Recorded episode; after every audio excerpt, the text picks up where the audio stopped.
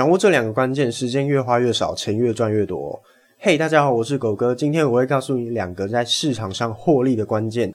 不过在告诉你这两个关键之前呢，我们先看一个经典的例子。各位有听过 Seven Eleven 吗？卖一颗茶叶蛋到底是赚多少钱？我们不讨论哦。反正就是赚三块钱。那你一天卖一百颗，那你一天是不是赚三百块？一个月卖三十天，是不是就九千块了？这个叫做一个人的服务方式哦，就是说你每天花一些时间、精力跟体力去换嘛。你卖茶叶蛋赚三块，很棒，因为你花时间、花劳力嘛，把这个茶叶蛋煮好卖给人家，给人家饱足感，给人家能量，所以你赚到三块钱。那可是如果是这个方法，你可能就没兴趣嘛，因为大家都会。可是呢，今天 Seven Eleven 在全台有五千家分店，五千乘以九千等于四千五百万一个月，所以呢，今天一个月赚。四千五百万，你好像就有兴趣了，对不对？OK，好，注意了，今天不是要你来做 Seven Eleven 哦，就是希望说我们今天可以从这个例子里面学到一些东西。这里面到底发生了什么事情呢？有两个重点哦，一个是那个蛋，就是那个蛋可以赚三块，对吧？那第二个呢，就是那个五千。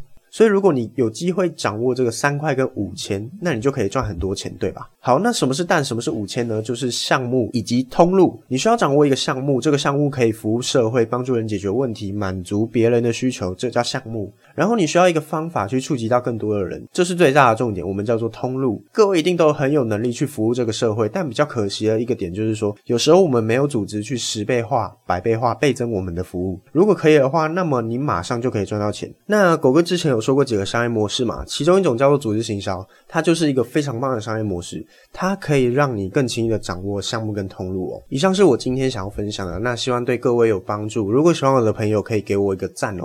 如果想要定期收到我的影片的朋友呢，可以在底下留言，我想要定期收到狗哥的教学加想要的原因，那出新片的时候我就会传给你哦。